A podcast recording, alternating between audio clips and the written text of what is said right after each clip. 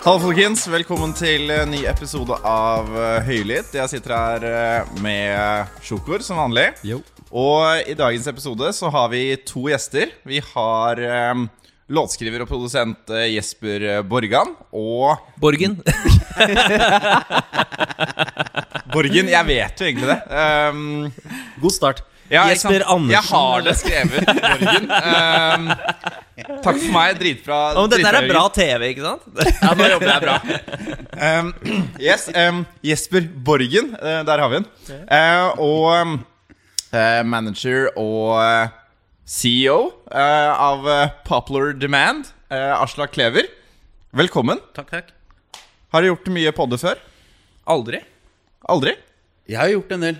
Ja, du har en vært- del. Ja, du har vært To, overalt, du, tror jeg. Ja, ja, jeg, jeg, jeg elsker, jeg elsker podkast, jeg.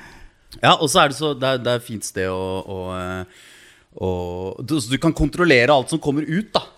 Ja, ikke sant? Det kan du ikke hvis Det du, liker du det kan du ikke snakke, Hvis du snakker med, med journalister og skal uttale deg, så blir du alltid liksom tweaka, men i podkast så liksom, det er ufiltrert. Du vet hva du får? Ja, du første... vet hva du får. Ja. Hvis du bare ikke driter deg ut, liksom, så går det greit. Altså Hadde dette her vært en live radiosending, da så hadde folk trodd at jeg er et Jesper Borgan, og det syns jeg er litt interessant.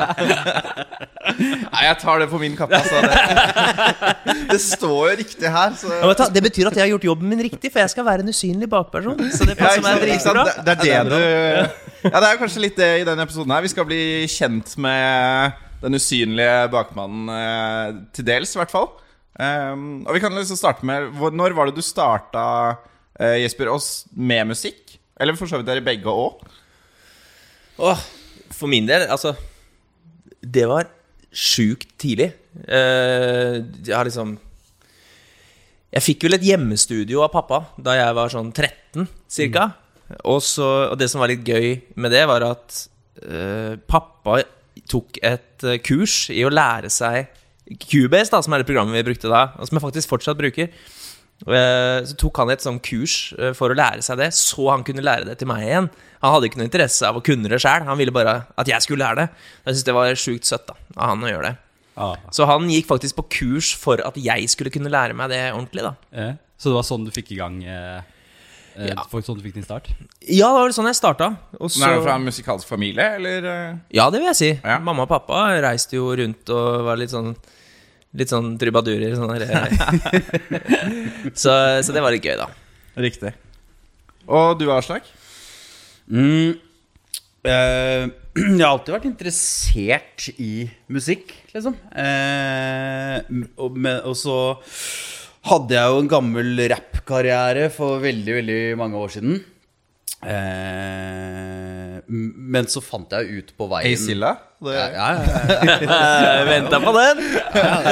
Nå koser du deg. det er bra du liksom sier det selv, for vi har det i notesa. Ja, du har det i notesa. Ja, ja, nei, men, eh, men det, var, det var liksom min, min eh, Altså, musikalske interesse var jo mye hiphop, liksom. Eh, og så eh, Som jeg liksom merkelig nok overhodet ikke jobber med nesten nå, om dagen. Men, men eh, jeg fant jo ut på et tidspunkt at eh, å leve som art Altså, Jeg hadde kanskje ikke det kommersielle preget inne for å klare å blowe på, stort, eh, på en stor måte. da Og, og få dette her til å bli noe som kunne vare. liksom Så eh, fant jeg ut at jeg er kanskje faktisk bedre til å gjøre noe annet.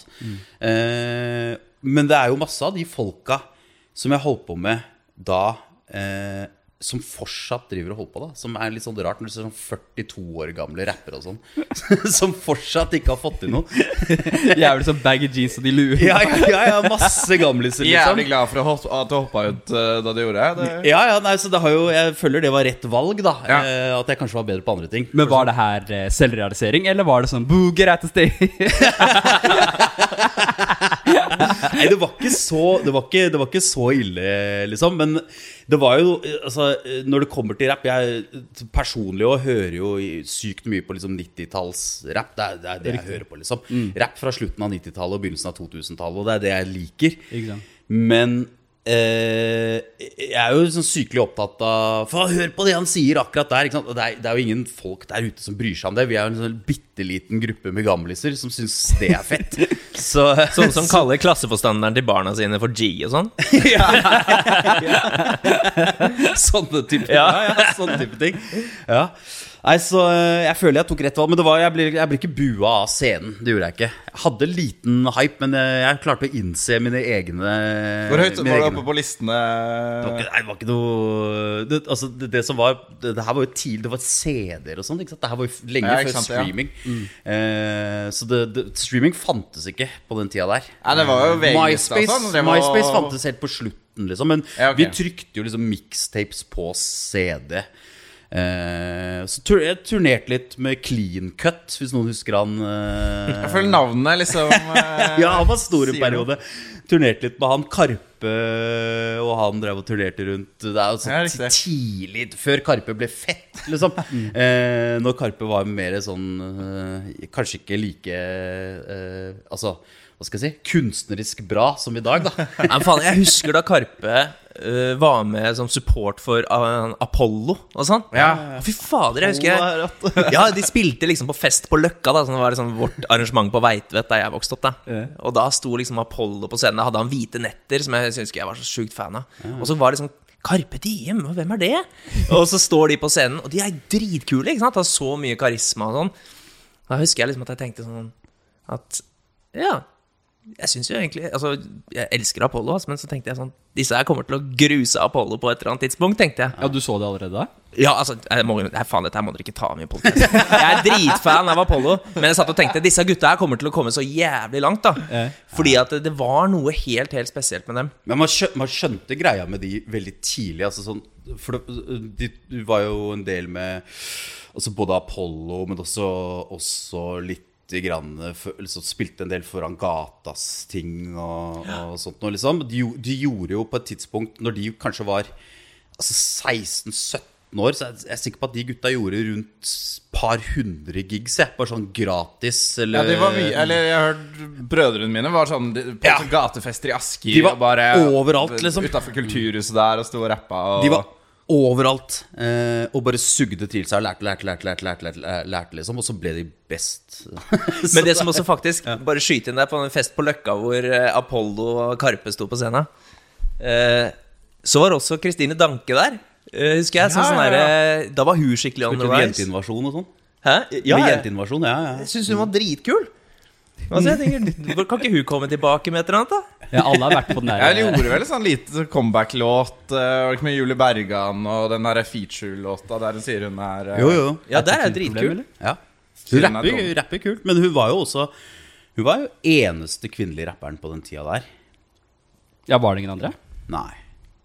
Ikke liksom eh, Det var, det var Grete Kausland, var det ikke det?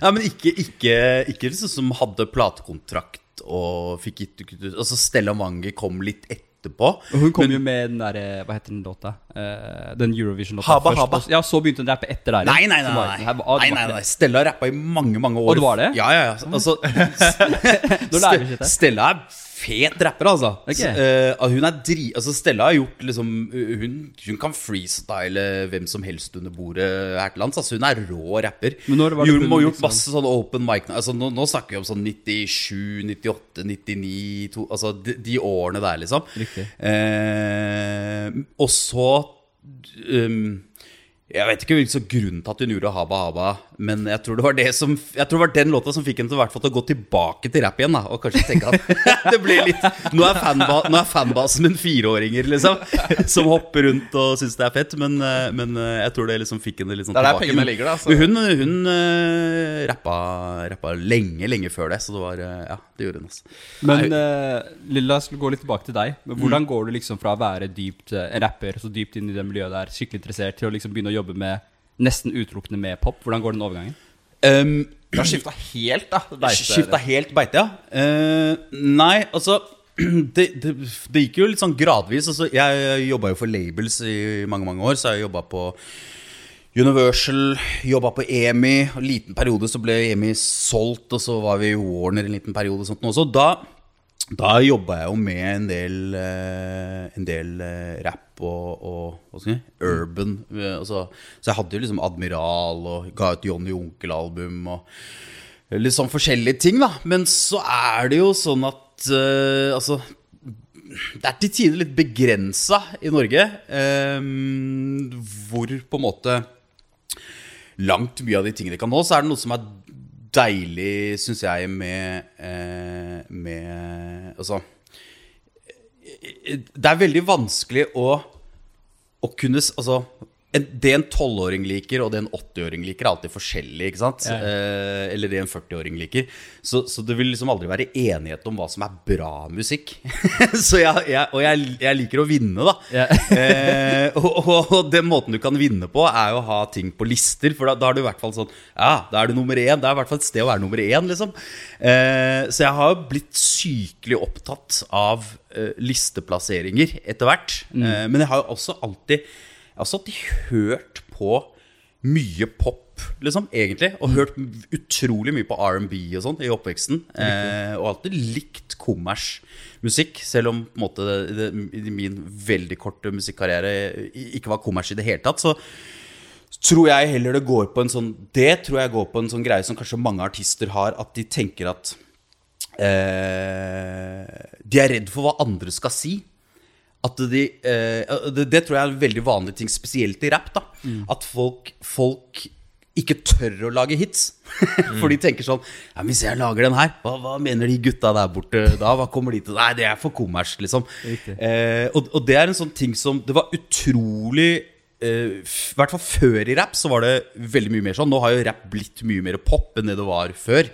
Nå er jo rap popmusikk, liksom. Men, men jeg tror fortsatt det, det henger en del igjen, da. At liksom fordi eh, mye av det Altså det er en gategreie. og Liksom det, fra starten av så, så er folk er litt redde for å lage hits der. Eh, For å Det går litt imot fundamentet av det. På ja, det går imot fundamentet av kulturen på mange måter, selv om det selvfølgelig er utrolig vanna ut da i 2021.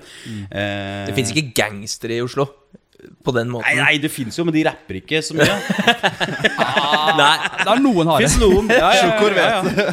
Nei, men jeg tror også at det er noe med det at At eh, Hva skal jeg si hvis man, hvis man slipper noe, og det ikke funker, så er det et ganske hardt nederlag for veldig mange. At da er det veldig deilig å si 'Å nei, men jeg prøvde ikke engang', jeg. Eh, jeg har jo ikke noe interesse av å være kommers, jeg. Ja, sånn Eh, hitsmessig, ja. Ja, det det, tror jeg er er sånn, det det er en sånn balanse der. Du, enten så må du være superkommers, sånn at det bare lyser gjennom at selvfølgelig prøver han her å selge. Mm. Eller så må det være uh, så indie at at det er, du kan heller bare si Ja, men jeg, skjønner, jeg prøver ikke å jeg prøver ikke å alt det, så er det greit. Liksom. Ja, men Jeg har faktisk, faktisk opplevd det flere ganger. At det kommer folk i studio og sier Nei, jeg er ikke keen på en hit, altså. Og så sier jeg ja, vet du hva, da kan du bare dra. Fordi at jeg, Ta jeg, Ja, du er jo det første eksempelet der man satser på hits. Det, jeg gidder ikke å skrive ting uten å tenke at det skal bli Altså, det er helt ok at det ikke blir hits, men jeg gidder ikke å prøve å ikke lage hits. Jeg har puttet inn den tida, så vil jeg ikke ha det på lista engang. ja, ja, altså sånn hvordan lager man en hit, da? Hva er, eh, hvordan går man fram for å Hvilken tankegang har man da? da søren, jeg. det er, det er Hva skiller deg fra Nei, de greia er jo det at for hver hit jeg får, så hører ikke folk om de 40 bommene jeg har. Altså de låtene som ikke funker. Og nå kanskje jeg er litt snill, og det kan være at det er enda flere. Kanskje at det er 90 bommerter før jeg treffer en skikkelig. Fordi at eh, man, man hører jo bare om Hva er det, hva er det noen sier da? Man, man hører bare om seierherrenes Eller man hører bare seierherrenes eh, historie, da. Nettopp. På en måte. Man hører liksom ikke om alle de timene og dagene og årene man har sittet og laga. Og det skal også sies, det er flere av låtene mine som jeg syns Som jeg tenker at det er det beste jeg har laga. Og det er det ingen forlag som er keen på å ta i, ikke sant? Eh, men så vil de ta en låt hvor jeg kanskje ikke er har liksom så feeling for det sjæl. så, sånn at veldig ofte, spesielt for min del da, som låtskriver, så veit jeg ikke alltid hva som kommer til å funke. Og der er det jo sjukt godt at jeg har Aslak, da. For, og det som er morsomt med Aslak, er jo at du kan altså Du har jo så bred musikalsk kompetanse da, at du kan komme og si «Ah, den skarptromma der Hør på denne B-siden til George Michael fra 1986. uh, det er liksom så veldig Jeg regner med at det er rimshot, for jeg elsker Ja, ja, det er rimshot. Jeg elsker, jeg elsker rimshot. Ja, men jeg har så mye snaps. Det er sånn Jeg bare, hver gang det er for høyt snap. Det er for høyt snap. Ja, ja, ja. Ja. Nei, Nei, men, men, men det, er, eh, det, er, det er et eller annet med, med det du sa der, at jeg, jeg tror liksom eh, som, Selv om alle jeg jobber med nå det Fokuset vårt er jo å lage store poplåter. Altså, om det er Om det er liksom eh, Krem de la krem for Kamelen, som er en litt mer klubbete låt, som Anders Nilsen gjorde, eller om det er en Alan Walker-ting som Jesper gjør, eller, eh, eller liksom en EDM-låt som Erik Småland gjør, eller sånn, så, så er det liksom Vi ønsker jo at de låtene skal bli så store som overhodet mulig, da. Men, eh, men det, jeg, jeg er helt enig i det du sa der, at det er Eh, Visse folk tror jeg de tør rett og slett ikke da å ta det steget ut. Og skal, så blir det på en måte sånn at de, de gjemmer seg litt bak. Eh, Nå er det fordi fallhøyden er så stor, da. Og liksom mel eh, Ja, er melder litt- at liksom Vi skal lage hits, og så blir det ikke det. Så er det sånn Faen, da kan Ja, jeg vi legge ned. prøvde liksom. ikke engang. det er jo, men det er jo ingenting altså Vi får jo utrolig mye Det var i hvert fall en periode Vi får jo fortsatt veldig mye forespørsler eh, Til mange altså, eh, Nå har jo ikke Jesper gjort så mye av de tingene der Men, men eh, spesielt sånn eh, Anders Nilsen og Erik Småland sånn, Som har gjort litt sånn type Sommerkroppen og Herman Flesvig Altså vi får utrolig mye sånn eh, Folk med en god idé Som har en kjendis som skal lage en morolåt liksom eh, Ja, for det er mange av de. Det, Det, det finnes mange av de, liksom. Og de ender alltid opp med å ringe oss hver eneste altså, jeg skjønner jo det, da. Ja, ja, det, det skjønner, det, og det skjønner jeg òg. Men så er det sånn at de, de har et så utrolig forenkla syn på det. ikke sant? Eh, og det er jo ingenting som er kjipere enn å lage låt med kjendis hvis det ikke funker. Nei, ikke sant? For da, da, da fucker du opp alt. ikke sant? Da da er det jo det, det, er jo bare én grunn til å gjøre den låta. Det er penger. Ikke sant? Det er ingen andre grunner til å gjøre den låta. Det er, for du, du får ikke noe kred, du bygger ikke noe CV, du kan ikke dra noe annet sted i karrieren din. Kan få årets låt i Spellemann, da. Det. Det hadde jo, ikke sant? Men Var dere involvert i den der Frank Løke-låta? Nei, Frank Løke-låta? Nei, det- nei, nei, nei. Det var vi ikke. Men det er jo Eh, typiske eksempel på uh, som ikke går så bra, da. Ja, ikke sant? Eh, men, men man ser veldig ofte gjennom det. Men, eh, men eh, det jeg skulle fra, altså, no, så noen, noen liksom ordentlige artister tør ikke lage hits, men så har du andre som liksom tror det er så lett. Men de skjønner ikke at det er faktisk vanskeligere enn å bare ha liksom 100 000 følgere, og så vil du lage hits, da. Riktig. Eh, men eh, Så de ser på det som bare hoppe inn i studio, spytte over noen beats og så gå ut til linjen? Ja, på en måte. Men, altså, men sånn, hvordan prosessen er liksom, når Jesper lager hits, det er, det er vanskelig å si, liksom. Men det starter Jeg, jeg tenker jo Starter jo med gode melodilinjer, da. Det er det som på en måte gjør deg rå. Eh, Ja, eller et, eller et lyrisk konsept. En eller annen Har du Take On Me som en lyrisk, så veit du at Take On Me er en dritbra låt, men hadde du sunget eh, Hey Hey Girl, så hadde ikke den melodien vært like fett. Ikke sant? Sånn at det handler veldig mye om det. At hvis man Og jeg bruker jo mange timer av dagen nesten på å bare scrolle meg nedover Instagram-kontoer, altså blogger og Instagram-kontoer, og folk som legger ut en eller annen sånn selfie av seg sjæl, og så tenker de jeg, jeg, jeg tør ikke helt å skrive. Ville bare poste dette bildet for jeg, fordi jeg var fornøyd med håret mitt. Så de må skrive en eller annen caption, ikke sant? Riktig. Og den captionen er veldig ofte sånn eh, Meet me on the other side. Eller så, sånn type ting. Så sitter jeg, så har jeg Jeg er inne på notater Det er sånn du finner tekster. Det. Ja, men vet du, inne på notater på telefonen min så har jeg liksom titler fra bloggere. Ja. Jævlig bra. Og, da er det nedover. og da går jeg ofte inn, da, og da er det sånn In a perfect world. Ja, genialt. Passer perfekt. Spleiser. Ja, ja, ja. Må kredite de bloggerne etterpå, da. ja, det burde jeg fader meg gjøre. Hvis det er noen bloggere der ute. så- De skjønner ikke en. Men kan du ikke ta oss gjennom din, liksom, ditt breakthrough, og hvordan du satte i gang og starta her, i- her i Norge? Ja, altså Jeg vet ikke, Det er jo så lenge siden. Jeg vet liksom ikke helt hva er breakthrough. Jeg, jeg veit ikke hva er det som definerer Ja, så- gjennombrudd. når, da når, når jeg først ble kjent med deg, så, så eh, Det var egentlig via at du jobba med Morgan og sånt nå. Og da, da hadde du gjort mye sånn Stian og Petter, altså Staysman og katastrofeting og sånn, før, eh, før det. Men da husker jeg Det jeg ble sykt imponert over da, var at jeg hadde hatt noe feedback på mix. På en spesifikk mix på, på en låt, og så, og, og så ringte han meg et sånt nummer som jeg ikke hadde, så bare ringte det en gærning for å fortelle meg hvor feil jeg tok. eh, og, og den samtalen tok sånn en og en halv time, og så til slutt så var jeg overbevist om at jeg, jeg tar jævlig feil. Eh, Jeg er jævlig god på å manipulere. Er så, men det var første gangen men, men da hadde du jo på en måte allerede Da hadde du jo gjort alle de tingene der eh, som på en måte Ja. eh, Nei, altså, jeg tenker jo det at eh, Det må ikke folka der ute tro at jeg er sånn her arrogant på de tinga der. Men det er liksom visse ting, da, sånn som det er med uh, Jeg digger den menn. ja, ja. ja, ja, jeg er en jævla arrogant idiot, da, men uh, i uh, Altså sånn med Katastrofe og Staysman og sånn, da vi liksom hadde vår glansperiode sammen, så, så var det sånn at jeg Og jeg, jeg, jeg tror faktisk at jeg har rett òg. Det er ingen som visste Visste bedre enn oss hvordan det skulle høres ut.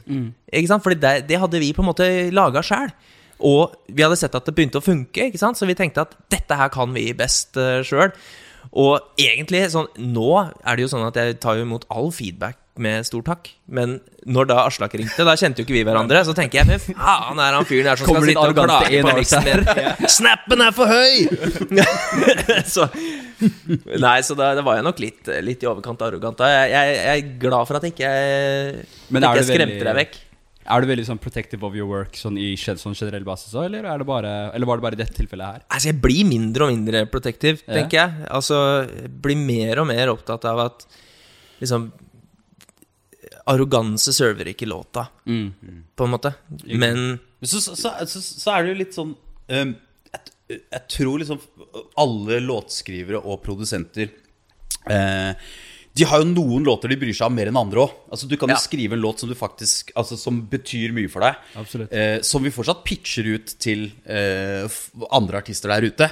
Som vi vet at liksom eh, Hvis ikke alt er perfekt rundt setupen på den låta, og vi liker det vi hører, så sier vi nei takk, på en måte. Eh, men så er det jo noe som er sånn Å ja, den her, den artisten ja, vi Kjør, liksom. Men hva er det som skal, gjør polka hvis dere vil, liksom. ja, ja, ja. Gjør, gjør hva dere vil. Eh, men hva er det som skal til for å liksom komme igjennom, for at dere skal tenke Å ja, ja, vi kan jobbe med denne låta her, akkurat denne?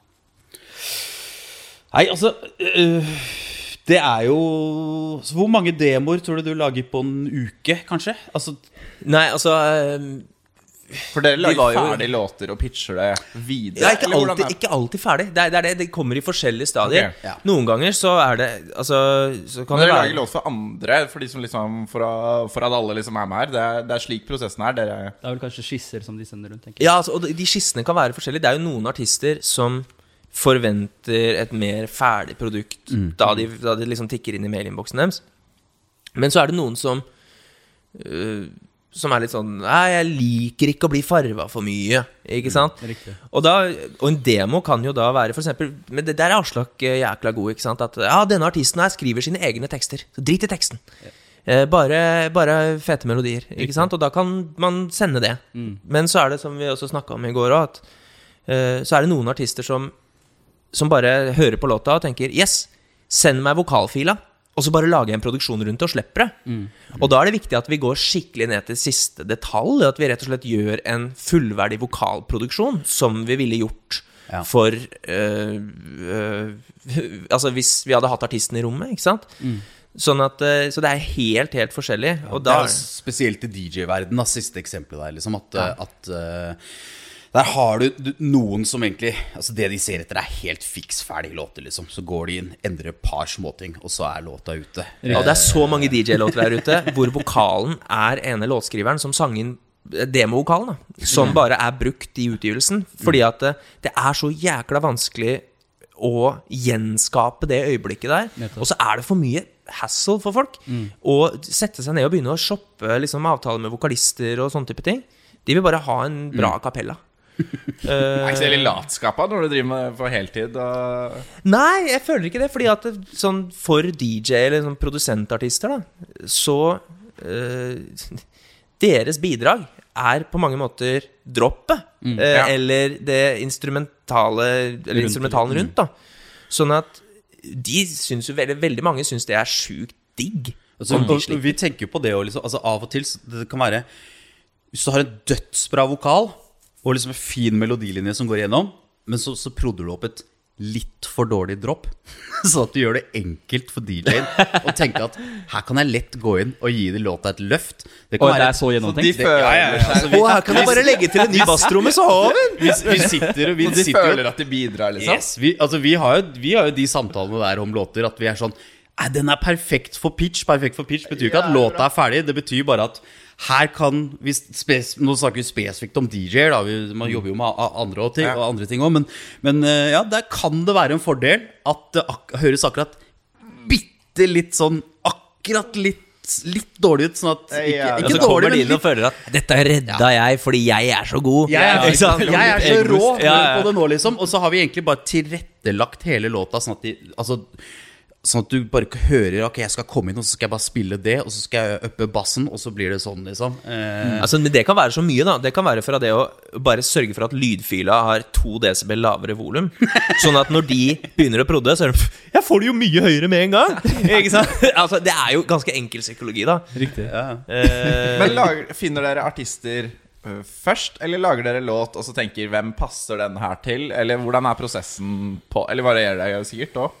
Stort sett det siste der, tenker jeg. Altså At man skriver en låt, og så men, men det er veldig ofte at man gjør det etter sånn Who's Looking-greie. Men det er sånn liste man får, da. Med Ja. sånn 'Denne artisten vil ha sånn og sånn låt'. Ja, ok. Men Ja, vi, vi vet jo um, Eller vi prøver jo å gi ting en liten retning, liksom. Med at vi sitter på en del informasjon fra folk der vi vet at liksom Ok, denne artisten leter etter det, eller og det, det kan være så denne, dette koreanske, Denne koreanske jentegruppa leter etter uptempo Hvor får man den informasjonen? da? Er det Du må jo bli kjent med folka, da. Ja, Hvordan kommer du i Eh, kontakt med de i det hele tatt? ja, er det har tatt dritlang tid. Hvordan får du det Eh, nettverket helt ut i Korea? Liksom? Det har tatt utrolig lang tid. Eh, altså Det var jo en ting når jeg på en måte slutta i plateselskap og skulle starte management, så, så var på en måte ambisjonen hans ok, jeg skal ha litt produsenter og låtskrive. Nå har det jo blitt at man nesten bare gjør det. Eh, men, eh, men den prosessen har egentlig tatt tre år. Eh, og nå jobber jo ikke jeg med Jesper helt helt i begynnelsen. Vi begynte å jobbe sammen litt grann inn i, i managementet mitt.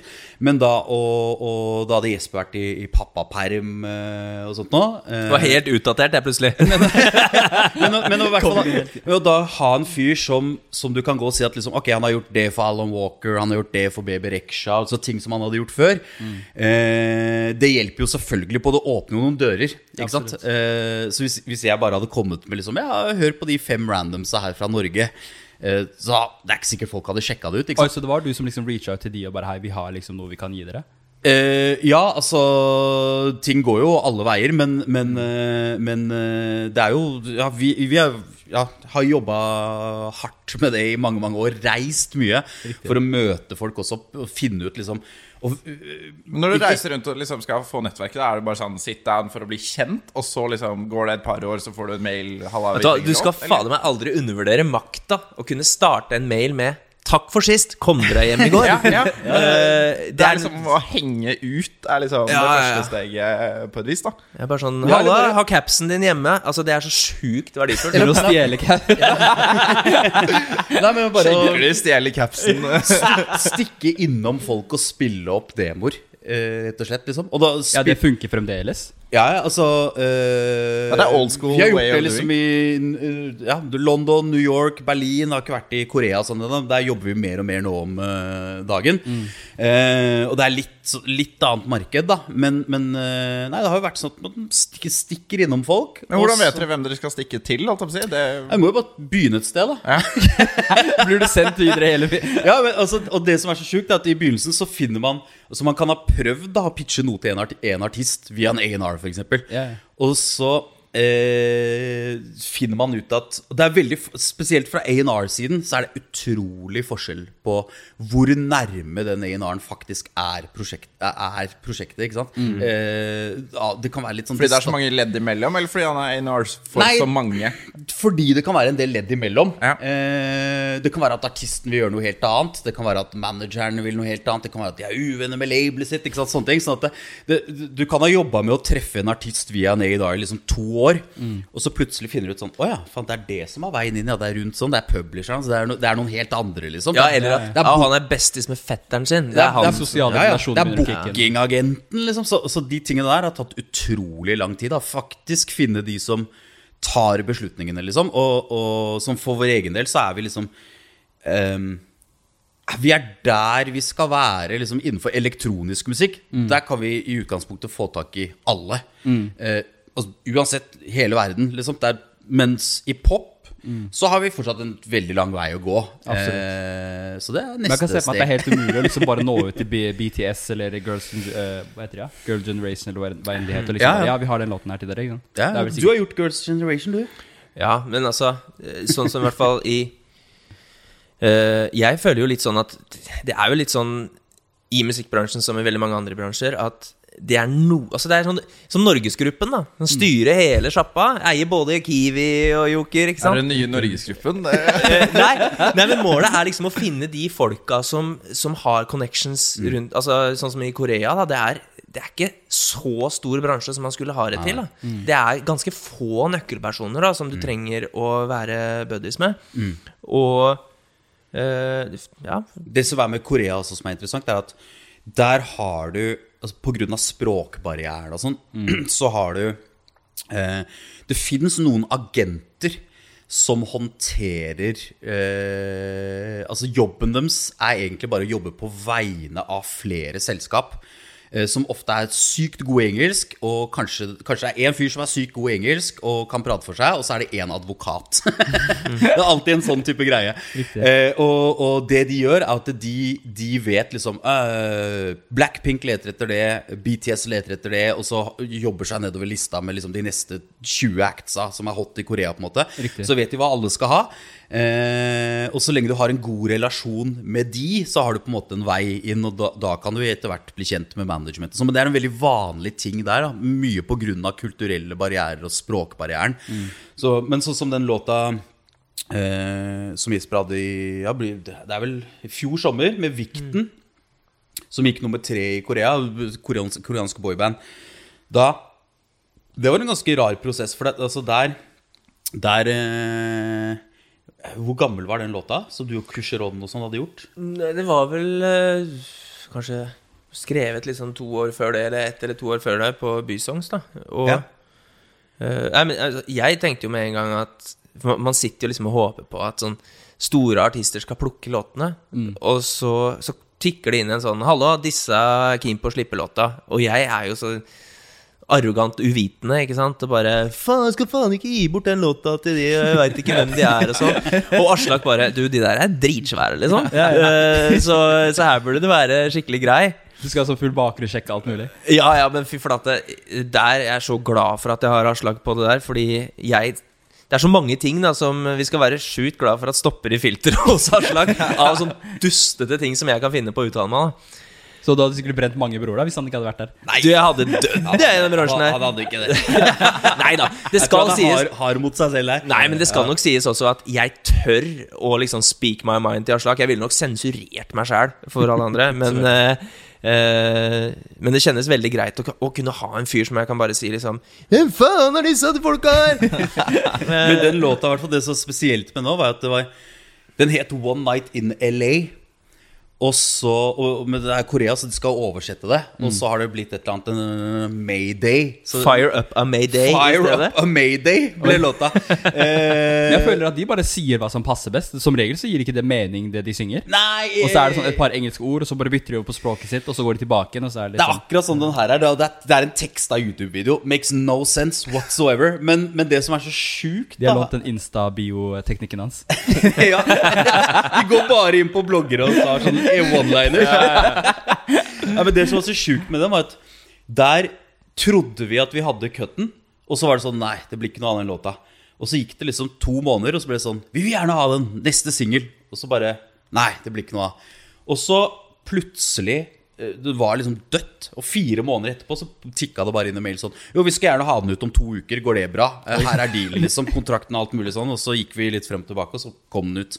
Men uh, det var en veldig rar uh, prosess. Og det, den, altså selve den jeg føler jo veldig ofte at låtskriverprosessen nesten er mer strømlinjeforma enn alt det derre business-greiene. Altså, fra noen blir interessert i en låt til den kommer ut, da. Den prosessen kan være enormt tidkrevende. Og det er den prosessen du har håndterer Ja, men det, det er jo også begrensa hvor mye du kan få håndtert den prosessen, på en måte. Eh, fordi altså, til syvende og sist er det jo opp til artistene, opp til labelet, opp til managementet. Så vi kan jo gjøre vårt for å prøve å liksom lede det inn på riktig vei og passe på at det blir en cut og at det er en god relasjon og sånn. Men, men eh, veldig ofte Altså, den prosessen kan ta Det kan ta to måneder, eller det kan ta to år, liksom. Og det er ingenting som definerer hvor lang tid det kommer til å ta. Eh, så Det har det- faktisk også vært tilfeller da av at du faktisk at Når man har landa en deal, så sitter man og tenker bare sånn Faen, det er jo egentlig jeg som skulle hatt 20% av Aslak her, for han har brukt mye mer tid på dette enn det jeg har gjort. Ikke sant? Men jeg føler at vi har tatt oss og hoppa over et steg her. For hvordan går du fra eh, katastrofe og Sticeman til å liksom jobbe med Blackpink og Girls' Generation og liksom alle de andre, Al Walker og Greia er at jeg har aldri gått fra Staysman til katastrofe. Det er det som er. Jeg mener at man kan gjøre alt samtidig, da. Og jeg syns det er så kult, da. Jeg føler ikke at det er noe sånn karrierehopp, nå gjør jeg det, ha det bra, liksom. Jeg mener at alt kan Altså, jeg ville jo aldri vært et sted den karrieren er hvis ikke det var for Staysman en katastrofe. Eller Morgan Sulele. Det, Morgan Sulele og jeg har jo hatt studio sammen i over ti år, ikke sant. Det er liksom det er Ingen andre mennesker jeg er mer komfortabel med enn han. Sånn at hele den gjengen der er fullstendig uerstattelig, da. Og så, så ja, det er vanskelig å si hvordan man går fra det ene til det Men andre. det, det begynte vel med Allan, egentlig, da, for deg. ja, og den og Det er det som står på Wikipedia. Det internasjonale breakthrough eh, med, med Alan Walker. Ja, det, det var jo et, litt sånn morsom story, det der. Fordi jeg blei jo kjent først med, med Anders Frøen, som, uh, var, som også er en av eh, de som vi, vi skrev låta med, da. Uh, eller altså Faded med Alan Walker. Og første møte mitt med Anders Frøen var at vi gjorde en en Allsang på grensen-cover av 'Nå skal vi skilles, Johanne' med Staysman sammen. um, Fors, og så vinner du. ja, ja, ja. Og så blei vi bare litt sånn Han bodde på Hosle, og jeg har studie på Jar, og han kom litt innom. Så, det var liksom, så, så det handler jo bare om at den beste musikken skjer når man ikke nødvendigvis prøver. Det var jo bare sånn Det skjer organisk. er ja, litt sånn laidback. Uh, Halla, hør på denne instrumentalen her, da. Eh, ikke sant? At, og så plutselig begynner vi å, å kaste ball. Og så Det er jo Det var jo via Anders at, at jeg var så heldig å få muligheten til å jobbe med Allan. Mm. Og, og, det, det er jo sånn Hadde ikke Anders kommet innom med godteri den natta klokka fire, ikke sant, så Jeg vet ikke. Det, tilfeldigheter er ekstremt uh, Altså, hvordan kan jeg si det? Det er jævla mye tilfeldigheter, da. jeg, jeg, altså, hadde jeg vært forkjøla akkurat den dagen her, så hadde ikke det skjedd. Og det er altså sånn som folk snakker om hele tida. At, eh, at uh, sånn hva skal jeg si, Folk får så mye flere muligheter etter at de har vært med på noe som har blitt veldig stort. Men sjæl så var det sånn Jeg ble ikke noe bedre låtskriver av å, ha- å ha vært med på det. Det bare åpna flere dører, bare. Det åpna flere dører. Og det har jo liksom vi snakka litt om, at eh, det er hva folk har skrevet før, eller hva folk har gjort før. Det er ikke nødvendigvis at det er det som definerer hvor flinke de er. De aller flinkeste låtskriverne i verden, for alt vi vet. Det kan være en 15-åring som aldri har hørt eh, ordet forlag. Ikke sant? Sånn at Erfaring og, og kompetanse går ikke nødvendigvis alltid hånd i hånd. Riktig. Men åssen er liksom forskjellen i eh, en arbeid, arbeidsprosessen, da? La oss si, fordi vi leste på Tone at eh, du har liksom har 27 timer sessions med katastrofe. Hvordan er det da med Alan Walker og andre artister da? Liksom, er det stor forskjell i det, eller er det mer at det er det samme, eller? Det er helt, helt sånn avhengig av låta. Noen låter kan man sitte og jobbe med i sju uker. Fordi man aldri klarer å gi slipp på den ideen. og noen låter sitter på halvannen time, ikke sant?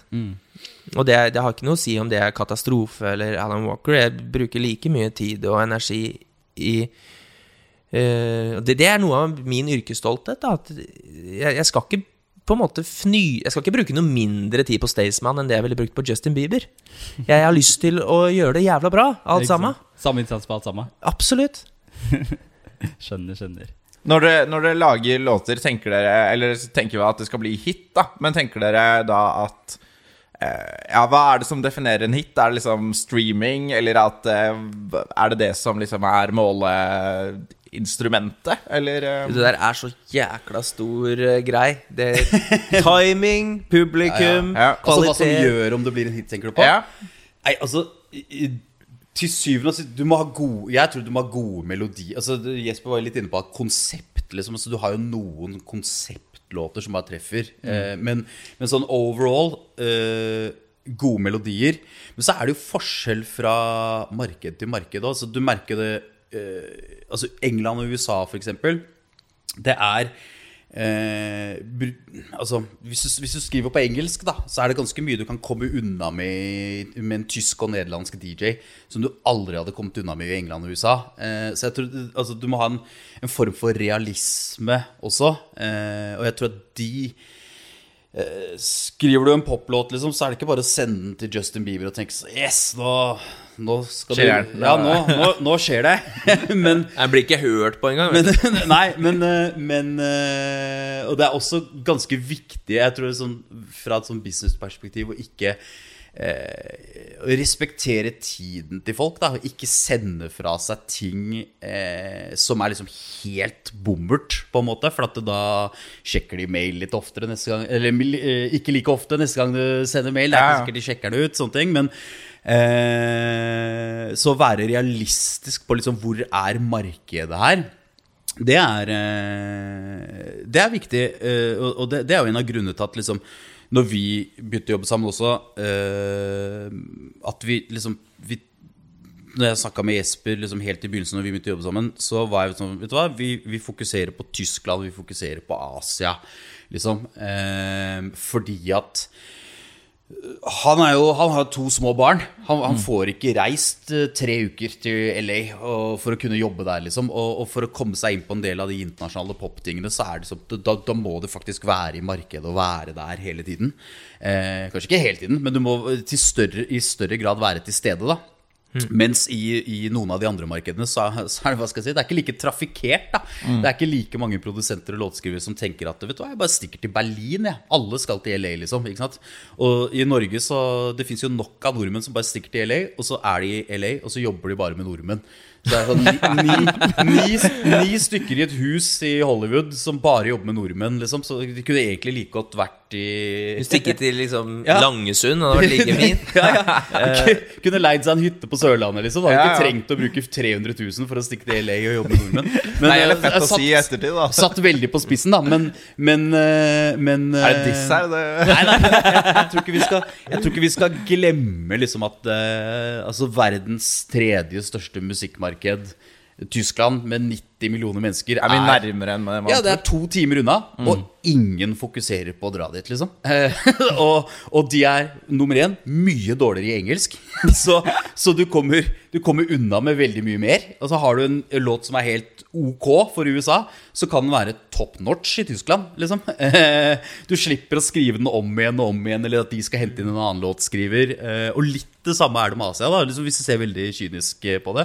Men så er det jo det at selvfølgelig, man ønsker jo å så godt det lar seg gjøre, jobbe på så høy, høyt mulig nivå også. Men jeg tror det er det Hvis man faktisk drar da til USA eller England og sånt nå etter hvert til de større markedene som For én ting du ikke får i Tyskland, er jo global reach, liksom. Eh, De har veldig få globale artister. Selv noe sånt som folk, det er mye engelskmenn nå som er signert i Tyskland. og Louis Capaldi og sånne ting har jo platekontrakten sin der. Eh, men, men de har fortsatt ganske få med global reach i forhold til USA og England. Men, men hvis du kommer dit og sier sånn Nei, Vi har nummer én i Korea, nummer én i Japan, eh, nummer én i Tyskland, eller ja, topp fem i de landene da, så tar de deg veldig mye mer seriøst enn hvis du kun hadde det i Norden. For det er liksom Det er større markeder. Ja. Um, det er det. Men er det, sitter dere og følger med på når du slipper en låt? Er det streams? Sitter og mm, oppdaterer? Ah, Streams og radio, liksom. Ja. Radio er jo selvfølgelig viktig for låtskrivere. Mer viktig egentlig enn streams. Radio er eh, der man egentlig har hovedinntektskilden sin. Eh, absolutt. Men eh, vi, det er jo Har ikke det markedet blitt veldig utvanna nå, egentlig? Eller, Hva eller tenker du på? på? Liksom med utbetalingen og prisen med tanke på eh, med, med versus streams og sånne ting? Eller tenker jeg feil? Nei, eh, På radio? Nei, det, har, det har jo blitt veldig fokus på at låtskrivere får lite betalt fra streaming i forhold til de som sitter på masterandelen. Eh, men det er jo egentlig ikke noe endra sånn fra CD-enes dager. Eh, det er bare at det har fått Det har et bare veldig alltid vært ræva. Det har bare alltid vært ræva. alltid- Men, men så har det jo blitt et veldig fokus på det nå eh, siste, siste tiden. Da. Vi er jo selvfølgelig glad for det. Mer penger til låtskriver er topp for oss. Eh, støtter det fullt ut, jeg. Men Men hver gang vi får mer penger, så blir alle låtskriverne i hele verden saksøkt av Spotify. Altså. Det er liksom sånn det funker. Men, men det, er altså, det er jo vanskelig å si på en låt liksom, hvor, hva som er viktigst, om det er streams eller om det er radio. Altså, veldig ofte så går jo ting hånd i hånd nå. Du, øh, hvis man jo, det, er, det, det skjer jo bare i Norge også. ikke sant? Bare, bare Hvis du skal presentere en låt for P3, så kan P3 liksom ah, De legger den inn på fresh-lista si, da. Og så ser de i uke én åssen det går, og så flytter de den da til A, B, C, D-lista. på en måte eh, Og da ser de jo veldig ofte på streamingtall. Så det er jo veldig det er vanskelig å breake en artist når, du, når streamingtall og radio går hånd i hånd. Det er catch 22, liksom. Du må ha radio for å få streams, men du må ha streams for, For å få radio. radio. Og så sitter du sånn Høna og egget. Ja, ja, hva Ja, men sånn er det jo faktisk litt sånn Husker jeg også sjøl med, med Med liksom Skal jeg si Jeg husker jeg sa til forlaget mitt eh, for eh, ja, mange år tilbake at eh, jeg har lyst til at dere skal få meg inn i USA. Og da var det sånn Ja, det er dritvanskelig å selge deg inn i USA hvis ikke du har klart å få, noe få til noe internasjonalt selv først. Og da blir det jo sånn Man trenger et forlag for å nå ut internasjonalt, men man klarer ikke å få brukt forlaget før man når ut internasjonalt selv først. Eh, Ja, eh, det, det, det, er, det er ikke dems feil. Det er ikke dems feil, De er jo helt suverene. Men det er, jeg, jeg skjønner jo problemstillinga. Det er jævlig vanskelig. Og, Ja, og det, det er jo når du kommer inn på sånn session-ting med liksom publisheren eller forlagene og, og, og hva de kan gjøre for en, for en låtskriver, så er det jo det er jo ingen som liker å jobbe nedover. Så hvis, du skal, hvis, hvis Jesper skal ha en session med to andre writers da, på Zoom, sånn som det har vært under pandemien, så, så er det jo sånn at det fins jo masse folk som ikke har de hitsa som Jesper har hatt, som ønsker å jobbe med han. Men vi ønsker jo naturligvis å finne noen som er på samme nivå. Ikke sant? men Eh, ref det jeg også sa i stad, at kanskje det fins noen som er dritgode, som aldri Ja. har blitt oppdaga ennå. Men det veit man jo ikke, da. Nei, nei. Men så, så av og til så må man jo ta en sjanse fordi man virkelig Ja, for man gjør det likevel. Ja, det, det må man jo. Men, men, eh, men det er jo det er utrolig vanskelig da når du er ny, og øh, Så du du- Ja, hvor, hvor skal du begynne igjen? Ikke sant? Hvis, du, hvis du er helt i startfasen, da, så, så må du Det er utrolig vanskelig å liksom skulle klare å jobbe seg oppover. For du, du, du må ha hits for å få jobbe med de. Men fordi du Hvordan ikke har- får du hits, Ja, ja. hvordan får du hits, liksom? Så det er jo en sånn Det er jo en vanskelig prosess, liksom. Men hvor, til hvor lang tid eh, har dere vært i bransjen? Dere har holdt på dritlenge. Så det er liksom Det sier jo litt om hvor lang tid det tar, da. Det, hvis man setter det sånn Hvor lenge har du produsert uh...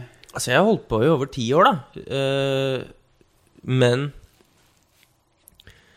Altså, det er så vanskelig fordi helt i starten, når man egentlig sånn man bruker sofaen til mamma og pappa litt oftere enn det man egentlig burde, fordi man ikke har råd til noe annet. ikke sant? Så kan man jo begynne å liksom spekulere i det at ok, kan man egentlig kalle seg profesjonell om man ikke klarer å ha en ordentlig eh, Om man ikke klarer å leve ordentlig av det? Jeg tror nok at det er veldig, veldig mange som kaltes altså Jeg tenker jo at jeg føler at jeg kanskje kalte meg for en profesjonell utøver lenge før jeg egentlig var det. Sånn nå, når jeg ser tilbake. Fordi at eh, skal jeg si jeg, jeg tror det er veldig lett å kalle seg for liksom ah, Proff eh, plateprodusent. Og så bare Det er jo fake Ja. it till you make it, det, da. Det, Ja, det er jo det, da. For det du sender ut i universet, får du ofte tilbake igjen nå, da. Men det var eh, som Vi hadde CLMD her i går, han sa han flytta til New York for å få hyra si opp i Norge på livekonserter. Så det var Ja, ja. ja. ja han er i New York, så bare Å ja, da jeg betaler Ja, 150 000 akkurat. Alle er profesjonelle lenge før eh, Nei, nei, men det er faktisk litt sånn spennende det der at uh, jeg tror nok det er veldig mange som kaller seg for en profesjonell utøver, men hvis de klarer å holde huet over vannet lenge nok, så vil, de, vil veldig mange se tilbake og si Jeg var kanskje ikke profesjonell eh, de første fire av de åra. Ikke sant? Altså, og så er jo bakdelen med Norge som marked Det er jo at vi er fem millioner mennesker. Så det er, det er såpass lite, ikke sant. Sånn at det her så, så må du opp i volum, da. for å kunne leve av det.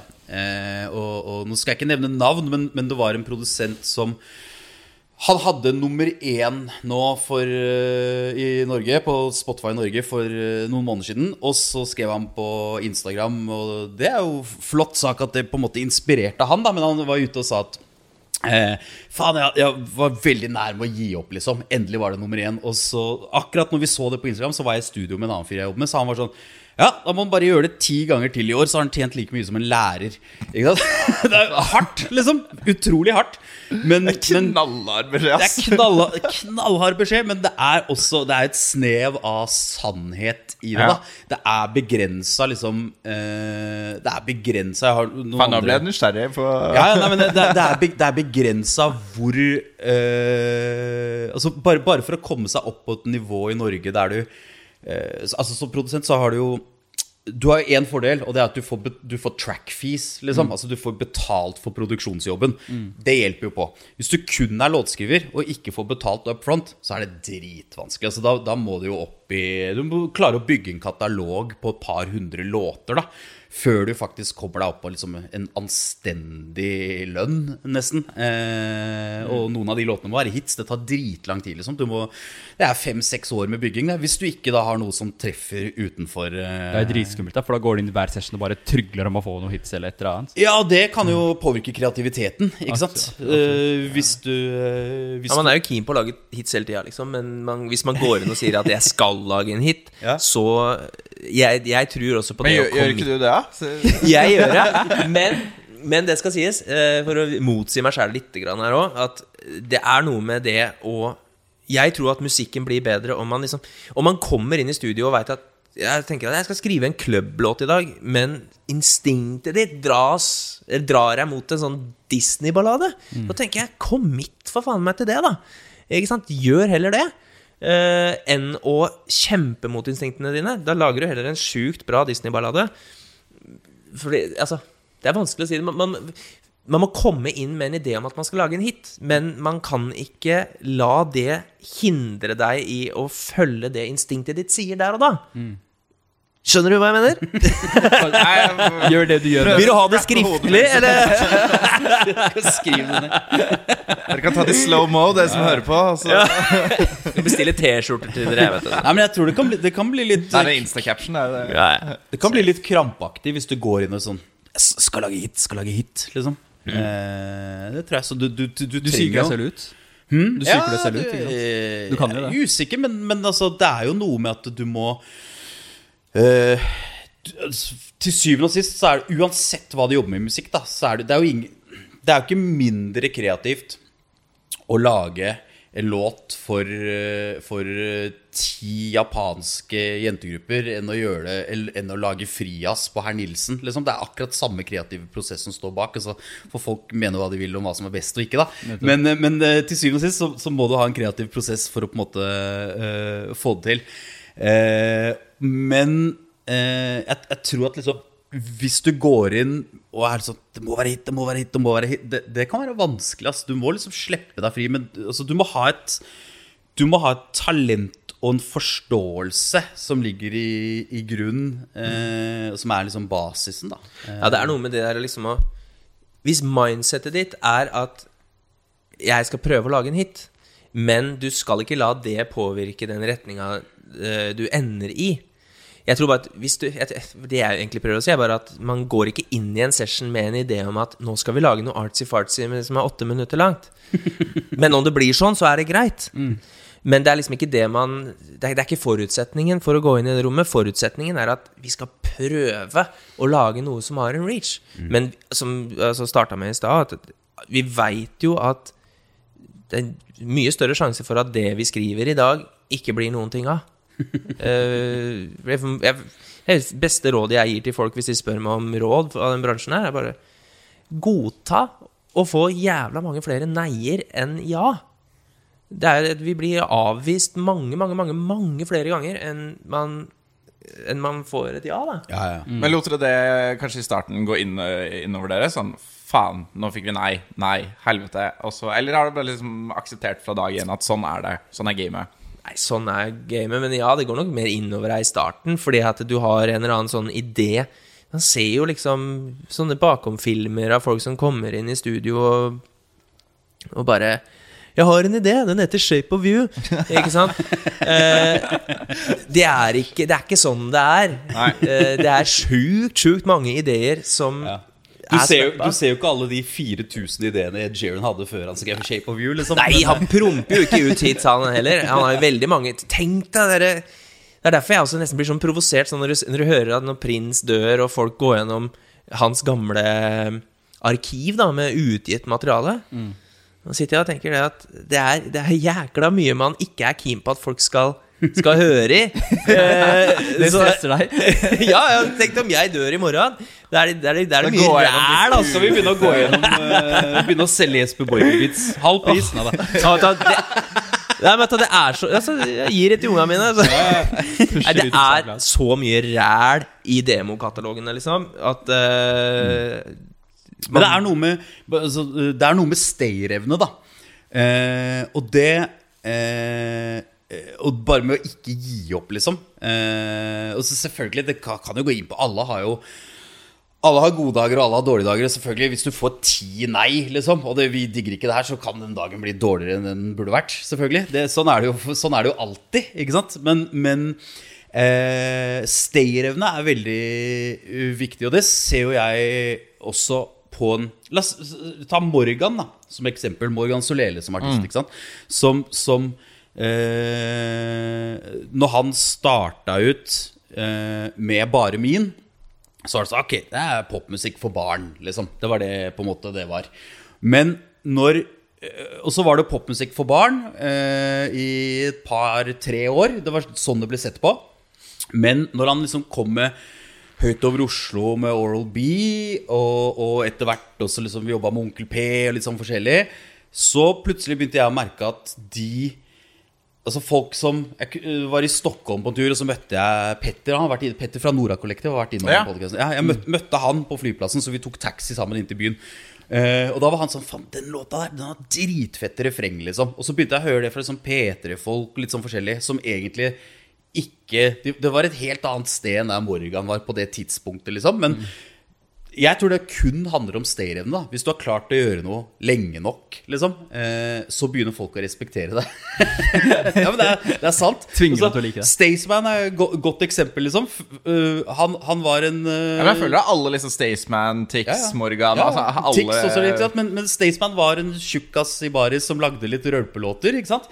Men det er klart, når du har gjort det i ti år, og du treffer gang på gang på gang, på gang, på gang og du ikke forsvinner, liksom, så har han et eller annet som er helt rått. Da Da må du begynne å respektere det til slutt. Nei, men altså, Eh, man, man, må bare, man må bare gi så voldsom respekt til Staysman, fordi at eh, eh, Stian er rå.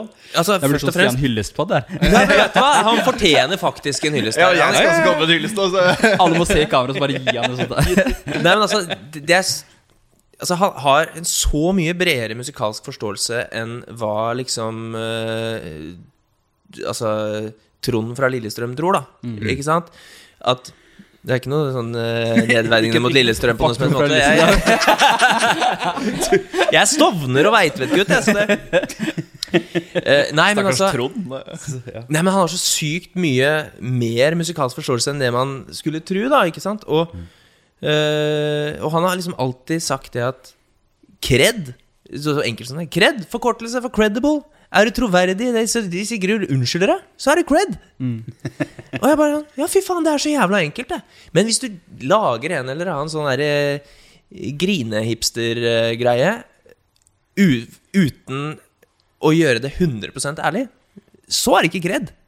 Da tilpasser du deg noe som noen andre har gjort som kred. Altså, det er litt sånn Ja, ja. Det er det som eh, Jeg så liksom en sånn poster av Lisa Simpson. Hun sa at poenget med punk er at man skal gjøre det som folk ikke forventer at du gjør. Så med en gang du har definert deg som punk, så er du ikke punk lenger. Ja, det, det, det, skjønner. Jo, jo, men det gir Ja, mening, det. det må si saktere. Jeg falt av. oss Nei, nei altså punk Ja, ja. handler om å gå imot strømmen. ikke Riktig, sant? riktig, du skal skille ut. Men i det øyeblikket du definerer deg som en punker, så er du allerede en Ah, del av en gruppe ja, som du følger. Ja, ja, ja. Og da er du ikke punk lenger. Sånn at det er en sånn derre Man kan aldri være punk. Det Er egentlig tomt segment hele Ja, tiden. ja, ja. Alle som er der, sell-out. Ja, ja, ja. Ja, ja, ja. De er ikke punk mer. Eller i det sekundet noen andre også gjør punk, Mm. så er det ikke punk lenger. Da må du gjøre noe helt annet. Da må du punke på det igjen, da. Da går det tilbake på punken. eh. Ja, ja, ja, så blir det en sånn der evig sånn der eh, Mm. sånn speilproblematikk som bare utfortsetter.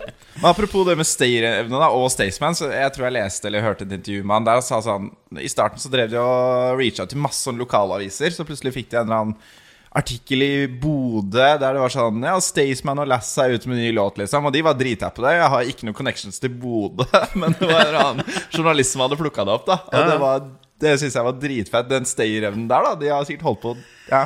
Ja, de har holdt på mye, altså. Eh, men så er det liksom Altså, de, de eh, Stayerevne er viktig, altså. Det er sånn Og det er ikke lett å holde seg relevant i lengden Eller Det er drit Det er nesten Altså, alle kan ha én hit. Hvis, hvis vi hadde Hvis bestemoren min hadde lagd Funny Grandma Liksom. Og så hadde vi fått med en eller annen tiktoker Lagd en eller annen dans som var dust liksom. Og så kunne vi i teorien klart å ha én hit med Funny Grandma liksom. men, men å klare å følge det opp Det hadde vært sykt mye vanskeligere liksom. så, så å klare å ha stayerevne når liksom trender Alt går inn og ut av trend liksom. Jeg husker jo når jeg jobbet på Universal eh, så, Nå slutter jeg på Universal 2017 eller sånt, tror jeg. 2017-2018 Før jeg lagde management. Så da var det en sånn greie at liksom eh, Nå er den, den, det som ble sett på som Grandiosa-bølgen Da da, i norsk musikk Det var dødt. Det var liksom, alle labels sa det. Sony, Universal, Warner Det var sånn, det er helt dødt, det er ferdig nå det. Alt det er ferdig.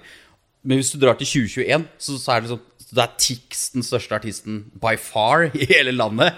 Og da plutselig har du Ringnes-Ronny, og du har sånn Kuselofte og masse sånne nye, nye ting som bare er sånn derre uh, de unge fetterne da til de som starta det, på en måte. Som er sånn avart, har blitt større.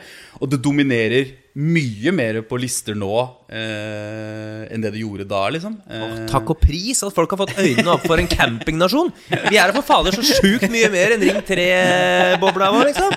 Folk flyr Ja, fra det bygge, Sarpsborg bygge, Halden og bare. Ja, og det er så deilig at liksom Ramton camping får litt shine, ikke Ja, men jeg tror, jeg tror Norge har alltid altså, Hvis du ser på amerikansk countrymusikk, da så var Norge et av de eneste landene i verden som amerikansk countrymusikk alltid har gjort det ganske bra i. Ikke sant? Det, det, det ble solgt liksom, hundretusener eller millionvis av country-CD rundt på bensinstasjoner rundt i, i norske land. Men på den tiden der så, så liksom musikkbransjen jobba jo ikke med det. Musikkbransjen de, eh, de så litt ned på det, og, og den norske versjonen av det var sånn Sputnik og Rune Rudberg og de tinga der. Ikke sant? De var ikke på majors, de, de satsa ikke på det. Men så har det jo vist seg da at uh, vi faktisk bare er bønder, og det vi, at vi digger Rådebank og, og Vi er ikke så class som vi trodde vi Vi var. er, vi er ikke så fete som vi trodde vi var. Og- og- Ja, det er litt sånn Snefrid skal bli influenser og camping ja, ja. Og så, når, når, så når folk kan betale 99 kroner i måneden da, og velge eksakt hva de er keen på å høre på, så velger de akkurat det. Liksom. Gå inn i Eh, private mode og så høre på campingmusikk. Det. Det er veldig Ja, rart. men det er jo liksom det at alt av sånne der, eh, kuleklubber har jo bare ekskludert den der bondekulturen bondekulturen Du ser det jo på rapp øh, også, liksom. Altså det som Hagle er og Åh, det er så fett! Hagle Uh, Jeg vet ikke hvor respektert Hei, har dere er. fått med dere han der eh, på Snapchat nå? Han der Kevin Laurent uh, Hvem, eh, Han på Snapchat? Han fra Paradise. Ja, som klikka eh, helt nå. Nei. Hæ? Han, han gikk fra å være en Justin Bieber impersonator til å liksom bli den hardeste UK hood-rapperen fra From The Ends. Nei, kødder du? Ja, la meg vise det. Fy faen, det er så bra, ass. Det er helt sjukt. Begynner å lure på om det er sånn, sånn Joaquin Phoenix-triks. Husker du da han Ja, ja, ja. klikka plutselig? Ja, det er Men det, det er noe sånt, og så er det sånn derre Ingen er sikre på om han er dønn seriøs, eller om Eller han bare fucker. Ja, ja, ja. Så han har liksom fått dreadsa, han- han har kjøpt seg shank med, Han har initia- kjøpt ja, med initialene sine på. Han driver, bruker termsa helt feil. Og så bare, ja, ja, det, er, det er grusomt. Men Altså. kanskje han bare alltid har hatt en drøm? Ja, det er rått, da. Det er rått. Hva er liksom veien videre for uh, Hva er det man ser etter liksom, trender i, i musikkmarkedet om dagen og, og veien videre 2021? Nei, altså um, På mange måter så prøver vi liksom å ikke tenke så sykt mye på Altså Man må jo tenke på trender, men samtidig ikke tenke så altfor mye på det. Mye av Jeg tror at det er viktig, det er viktig liksom I hvert fall for min del, når jeg jobber med låtskriver og, og produsenter, er liksom eh, Altså selvfølgelig et talent, og at de har rett mentalitet, og at vi er liksom på samme bølgelengde. Men så er det jo også det Jeg tror at grunnen til at folk kommer til Norden og vil jobbe her, eh, er eh, fordi vi har et melodispråk som få andre deler av verden har, som funker i popmusikk. da Hva legger du i det? Ja? Nei, altså, Svenskene har jo vært helt rå på det siden 70-tallet, med ABBA liksom, og gjort låtskriving til en stor industri. Og hvis du bare eh, i, Jeg vet ikke om det var det i fjor, men i 2019 i hvert fall, så var det flere svenske topp 40-hits på Billboard enn amerikanske. Altså flere, Det sto flere svensker bak topphitsene enn en amerikanere. da Det er ganske rått i et land på 10 millioner mennesker. Og så ligger jo vi naturligvis litt bak det, av diverse grunner. Men, men eh, det er Men det kommer nå, da? gjør det ikke jeg, jeg, føler i hvert fall at, øh, at uh, Norge er på god vei til å i hvert fall klare å bygge opp noe rundt produsenter og låtskrivere som ikke har vært der før. Hva føler, dere er, hva føler dere er grunnen til at vi ligger så langt bak enn det de er? Altså Vanskelig å si, men selvfølgelig internett har jo hjulpet. da eh, Det at alt er to tastetrykk unna, eh, og at du i, altså, i teorien så kan du sitte her og jobbe med noen på et, annet, et, et helt annet sted i verden, det hjelper jo. Men jeg tror også det at det er en generasjon eh, med mennesker som på en måte ikke altså, Du er ikke fastlåst i det som eh, bransjen på en måte sier at du skal gjøre mer, ikke sant? Eh, så hvis du ser på Kygo, hvis du ser på alle altså Det her er jo folk som, som på en måte kom opp via Soundcloudene sine eller YouTube på egen hånd. Altså Du kan være en produsent nå, sitte i Bergen eh, og være 19 år, og så plutselig har du et par låter med Pop Smoke, liksom. Altså, eh, det, det, det liksom Det, det fins ikke noen grenser der, da. Eh, og, og de grensene som noen som er i 40- og 50-åra på en måte trodde fantes, de fins ikke mer. altså Du må ikke gjennom et plateselskap der, og så må du sånn, og så må det altså, det, det har blitt viska ut, liksom. Eh, det hjelper jo på. Men jeg, jeg tror samtidig at liksom Hvis vi hvis vi sitter her og lager bleike kopier av det, av det noen andre gjør, så kommer vi ikke til å komme så veldig langt. Eh, så jeg er veldig sånn fan av at liksom, jeg, jeg tror det altså hva skal jeg si, nordiske melodispråket som vi har, som er eh, altså, Se på tyske writers, engelske writers De er ikke like gode på melodier. Liksom. Mye bedre på tekst i England og USA. Dårligere på melodier. Så vi bruker mye tid på å liksom finne ut av hva er det som gjør en låtskriver unik. da og, og hva skal de fokusere på? liksom Det er ting som vi snakker veldig mye om. Eh, bare fokusere på den tingen der. Ja, det er noe med det også, å finne ut hva man er god på, da. Og eh, sånn som Aslak eh, akkurat sa noe med, eh, med liksom svensker og nordmenn og alt sånn at eh, jeg, jeg bare husker da jeg, da jeg var i Los Angeles, så prata jeg med en, en eh, amerikansk låtskriver som, som sa noe veldig interessant. Da, fordi da var det en periode hvor det var veldig sånn antimelodisk trend. Som nærmest hadde hatt fullstendig takeover på Billboard. Eh, hvor alt var sånn. Alt låt likt, følte jeg, da. Ikke sant? Men det, det, det er veldig sånn gubbete av meg å si, for det er sånn faren og mora mi sikkert syns om vanlig popmusikk. Men Alt høres jo likt ut. ja, jeg følte meg skikkelig 70 år. Men han sa noe som er veldig interessant, at det er sjukt mange svensker som da hadde flytta over til LA. Eh, og eh, Nei, hva var det jeg skulle til å si? Jo, eh, jo, jo det er én ting. Men han sa altså at svensker som De er liksom kjent altså I USA så er det sånn expression som går Ja, the Swedish melody. Er sånn den, det nordiske, da.